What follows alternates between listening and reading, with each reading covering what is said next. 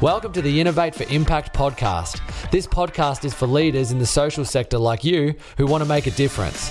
Each episode is packed with practical ideas on how you can be more innovative and create an even bigger social impact. We share our ideas on what you can do and also speak to leaders from the sector to share best practice. So let's get into it and let's talk impact. Welcome back to the Innovate for Impact podcast. Dan Bentley here, and as always, joined by Tracey Newman. Trace, how's it going? Oh, it's going really well. We've had a big week this week at Impacto because we've actually been in the same room at the same time together in real life for about the first time in two years. So it's pretty exciting. Yeah, Tracey came over to Melbourne for some work with one of our clients, and we're able to spend a bit of time together, which was which was pretty cool. So went out for a nice dinner and uh, got to celebrate some of our wins for the last six months. Um, I think one of them, obviously, really. Um, relevant to you guys as listeners of the podcast is that in that week we hit 3000 downloads for the podcast which is essentially 3000 listens. So thank you to all of you for being so consistent in your listening and all of you new podcast listeners that have jumped on board uh, in the last you know little while to to start listening to the content. We really appreciate it. It's pretty exciting. It is. Well what we're going to talk about today is technology adoption curves look there might be some people out there that have heard of this before but what we want to try and do is talk you through this particular uh, i guess model and then talk a bit about how this can be applied to your work in this sector.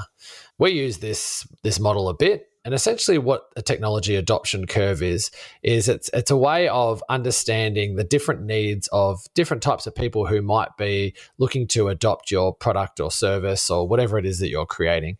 It is called a technology adoption curve but it's not limited to technology. It essentially is the adoption of change. And you can apply this model to most types of change whether that be with your clients, whether that be internally in your organization. Um, it doesn't really matter. It's it's very the principles of this kind of remain the same. So we're gonna we're gonna take you through it first of all, explain a little bit about what it is and and and all the different elements of it, and then, like I said earlier, we'll then take you through, you know, how can you actually apply this to to what you do it's really helpful because it gives you these different ways to understand people and give you those sort of different, I guess, user personas, if you like, and think about, well, what is it that these different people need at these different at different points in time. That's it. So, look, this is not something that we've made up. It is a it's a pretty famous uh, innovation tool, I guess. It was created in the 1950s, and it was used at first to look at the success of farms and home economics, believe it or not. It was then, I think, later on, a couple of years later, then rechanged uh, and, and, and updated to, to look at technology and how that was adopted. So it does come from the States. Uh, it's got a pretty long history and it's, you know, backed by some sort of like social science and a, and a whole heap of other bits and pieces. But let's sort of go into it and explain like how it all works. Okay, so what I need you to sort of picture here, this is the thing with a podcast, right? We need to sort of like draw a diagram for you, but in your minds. So what we want you to picture here is a bell curve, right? And there's a number of different steps along that bell curve. So at the very first left hand side, you have a group called the innovators. Okay. And they take up about 2.5% generally of your population. And essentially, what the innovators are is that they're the group of people who are the, the first people to make a step of adoption to your technology, service, change, whatever that might be. You might be thinking, well, who's an innovator? Maybe, maybe I'm an innovator. Well, I'll put this out there right now. With technology in general, I'm generally not an innovator. I'm not one of those people who's going to line up to get the latest phone. I'm not going to be one of those people who um, would try like a beta version of a of a program or or something like that. I'm not one of those people that necessarily gets it before and everyone's even heard of it. You know, that's that's not who I am. But even though I do innovation in my work, but a lot of people are, and these are those people that will, are willing to do that sort of thing. So they might be a part of a pilot program. They might be a part of like I said, they might try the beta version of whatever it is you're creating before you even release a a proper version. And essentially, what these people, their characteristics are, is that they love to try new things, they love to take on new responsibilities, and they've got this huge energy that really encourages others to try. You know, these other products and apps and services out as well. They're just really enthusiastic people and they don't really have a fear of failing. They're just excited by whatever it is that they're about to adopt. And so that makes them the absolute perfect candidates for people to, to, to get on board with you know, first with what you're trying to do because with their, you know, sort of carefree mindset and their their way of thinking, they're able to really get in there, give it a go, um, and be able to give you some really good feedback uh, along the way so that you can then sort of move your way down this curve and get more and more people to adopt the change that you're looking to implement. And that's what this is really all about is by looking at it like this, it's really easy for you to sort of break it down and go, okay, this is the area that uh, these are the first group of people that can get involved. And then how do you then sort of learn from that group to then get that next group on board and, and keep going? Yeah, and uh, you touched on it before, Dan, because these are people who are okay with failure. They're okay with things not working really well. They're a great place to, you know, spend time to really test things out with because they're, you know, they're okay if things don't work the way that they're supposed to. And they're really great to sort of go to and, and get that feedback and, and sort of work with, with this group of people to sort of iron out any, uh, you know, potential kinks in the system before you sort of, you know, would release something out more broadly. So the next group that we're going to talk about, so that was our innovators. They're at the very far left-hand side of that bell curve, just that first 2.5%. The next group we're looking at are the early adopters, and they're that next 13.5%. It's very specific. And early adopters, they're very similar to innovators. Like they're very comfortable at taking risks uh, and really good with introducing like uh, trending technology, etc.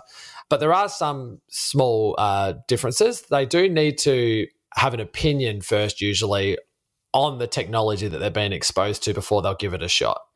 So they're less likely, whilst they are very enthusiastic, whilst they are probably also happy to deal with some bugs and some issues with whatever it is that they're a part of. They need that little bit more convincing than those innovators. They're not just jumping on board for the sake of, oh, look, bright new, shiny new thing. They're jumping on board because they're like, okay, I've kind of heard through my circle of other early adopters or even some of my friends who are innovators that this is this is pretty cool. I want to be one of those first people to give it a crack. Yeah, and again, you've sort of hit the nail on the head then. They like to be first. They like to, you know, appear knowledgeable and, you know, have that sort of early adopter kind of recognition from from other people they like to be able to you know participate in a conversation and feel like they kind of know what's going on and they're up to date like this is your friend who like 2 years ago had like a bluetooth headset and the latest iPhone and like, like absolutely everything. Um, you know, they're wearing a heart rate monitor. I don't know, but like, you know, like they had all that technology that's now kind of become normal now. This is the sort of thing we're like, oh man, like you're just like teched out. You've got you've got everything. This is that person that it's kind of can sometimes be a part of their persona. Are you looking for innovative ways for your organisation to deliver more impact? Take our online assessment and receive a customised report in your inbox that highlights exactly what to do next. It takes only five minutes to fill out and it's completely free. Visit impactoconsulting.com.au slash self-assessment. The section after that is what we call the early majority. Now you're starting to move away from that really like progressive, open minded groups to that more like bulk of the population, the people that are maybe a bit more logical, practical, maybe they're a bit more data driven around how they take on change. They want to sort of see that it's that it already works. This is where sometimes I would personally say I probably sit here or sometimes in that, that early adopter, but maybe between those two, depending on what it is I'm adopting.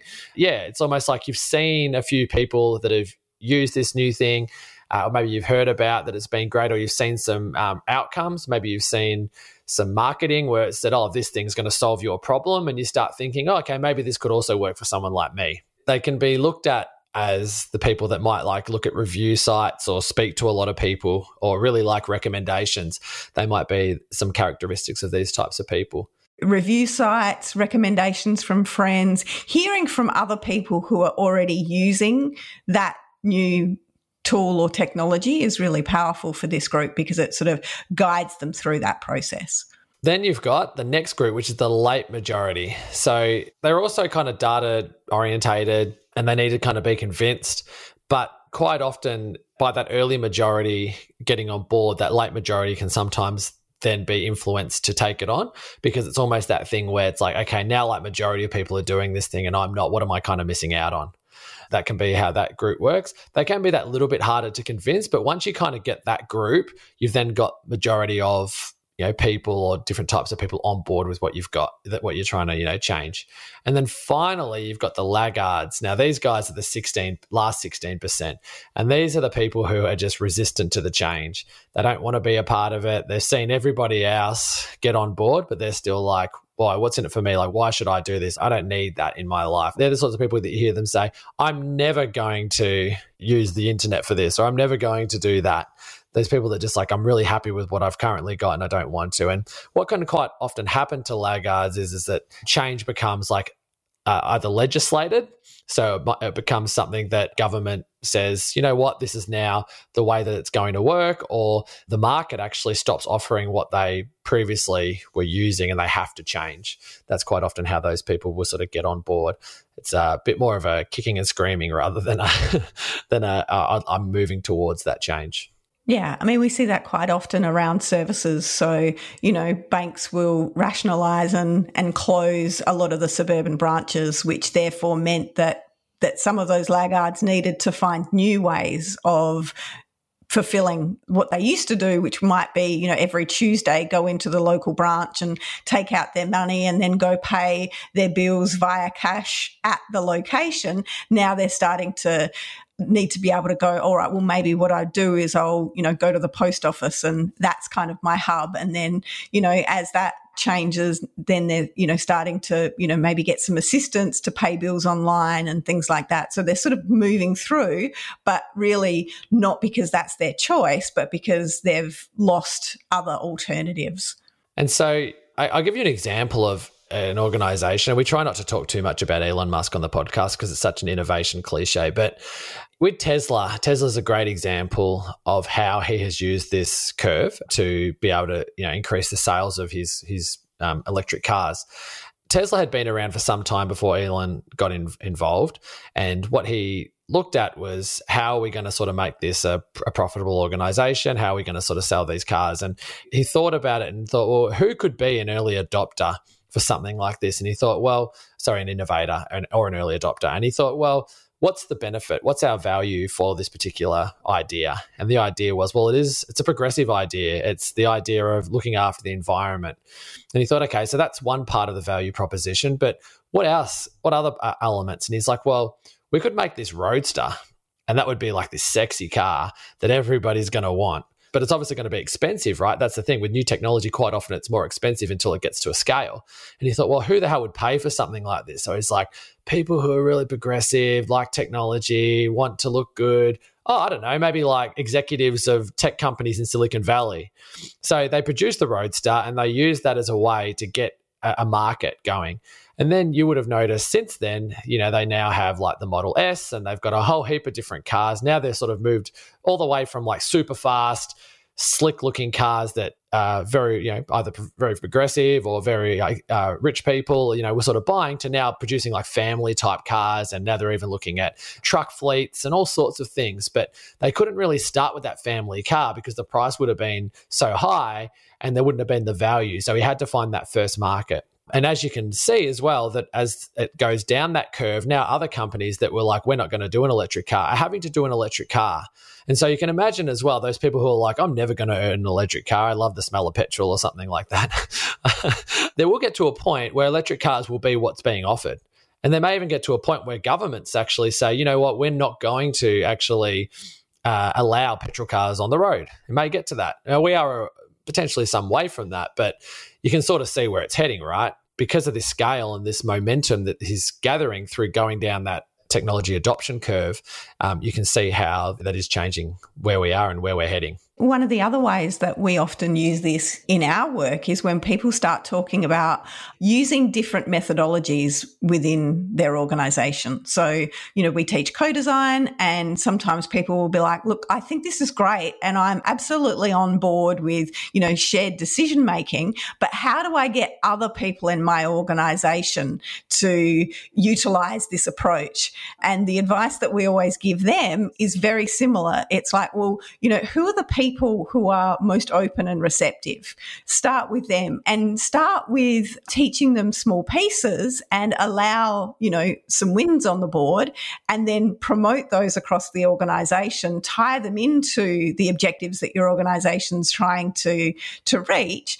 And then, you know, then you've got that data set that's going to, you know, make those early adopters and, and that, that majority sort of then start looking at that new way of working and they'll come on board. And eventually uh, it gets to the point where it is, well, this is how our organization works. And people who are not okay with that approach will either change, uh, learn to be okay with that approach, or select to to go elsewhere. So, but it's through actually having that understanding of that there are different groups and that they need different things, and th- those groups are different sizes, and being able to tailor your response to meet their needs is really helpful when you're talking about any any change, whether it's internal, external, technology, or non technology.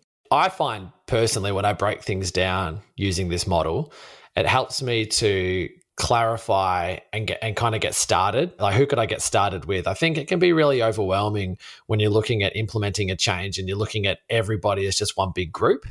It's really really hard to to think like maybe you've just been speaking to a lot of people that fall in that late majority in those laggards and you're just like oh man like how are we going to get this across the line and then you might go, well, look, if you can identify that maybe those people are laggards or late majority, you could go like, well, if that's who they are, who, where would I find more innovators and early adopters as a starting point, and what might those people look like, and what might their needs be? And it, when you can do that, it just really makes, I think, innovation feel a little bit more can do rather than you know very overwhelming and potentially uh, very hard to do. Yeah, I think sometimes we make the mistake of listening to the late majority and the laggards initially. And, you know, that's kind of who we try and address first. And that can be quite difficult because they need that, you know, support and data and they need to be able to sort of see where it's worked. So, of course, when you're talking about something brand new, you don't have that. It is a, a really big chasm from where you are to to those people. So through taking that time to identify well who are the people who are going to come on board and listening to them and understanding what they need and then sharing that more broadly and getting their assistance to to broadcast that more and help to provide that evidence and those case studies and that um, security and rationale that the other groups need it, it really does make it a lot easier. Yeah absolutely so yeah, like let's get into the really practical stuff as well. So you know, you might be sitting there thinking, okay, so that's easy. I can just invite people that I think that are in the early majority or the innovator space into my human centered design or co-design type projects that that is that is absolutely an option but another one that would throw out there is a little bit of a curveball that may not feel like a logical thing, but I'm sure by the time I, well, hopefully, if I can get my words out today, by the time I explain it, it'll make sense. So you can do that. Like I said, you can invite those people that are those early adopters, innovators to participate in your work. But the, another idea is, is actually inviting innovators and early adopters along with late majority and laggards to your sessions or whatever that might look like to you to be involved in your project. And why you would do this is because what you can actually do is learn what do those two groups have in common. So they're going to have a lot of stuff that they don't have in common, but there will be, guarantee it, a few things they do.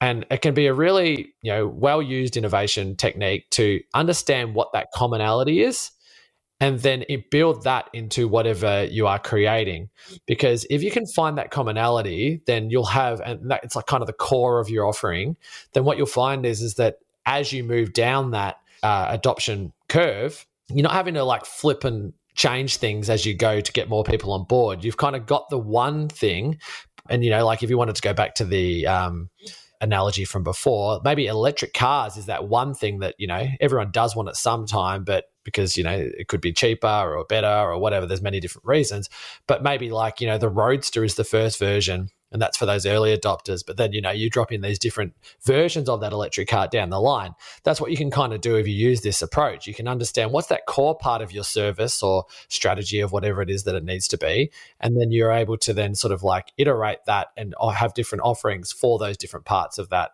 journey. But you've always got that core thing that's important to everybody involved in that. Yeah, it's that diversity of thought. And when you cast the net a bit more broadly and you get that diversity of thought and find those elements that, you know, within that diverse group that are common, then you can really use that as a solid foundation and, and build off of that. I like that. I hope you find that useful and, it helps you to be able to really clarify your approach on how you can sort of get the most out of the people that you involve and, and your thinking around how to sort of do something that is innovative and, and new. So thanks for joining us as always. Again, like we said at the start of the episode, thank you so much for listening continuously. We really do appreciate it. Thanks for all those lovely people as well that have been leaving reviews and sending us emails and all that too about you know how much they're enjoying the podcast. Um, we we do appreciate that and uh, would love to see you on the next one. So thank you so much. Thank you.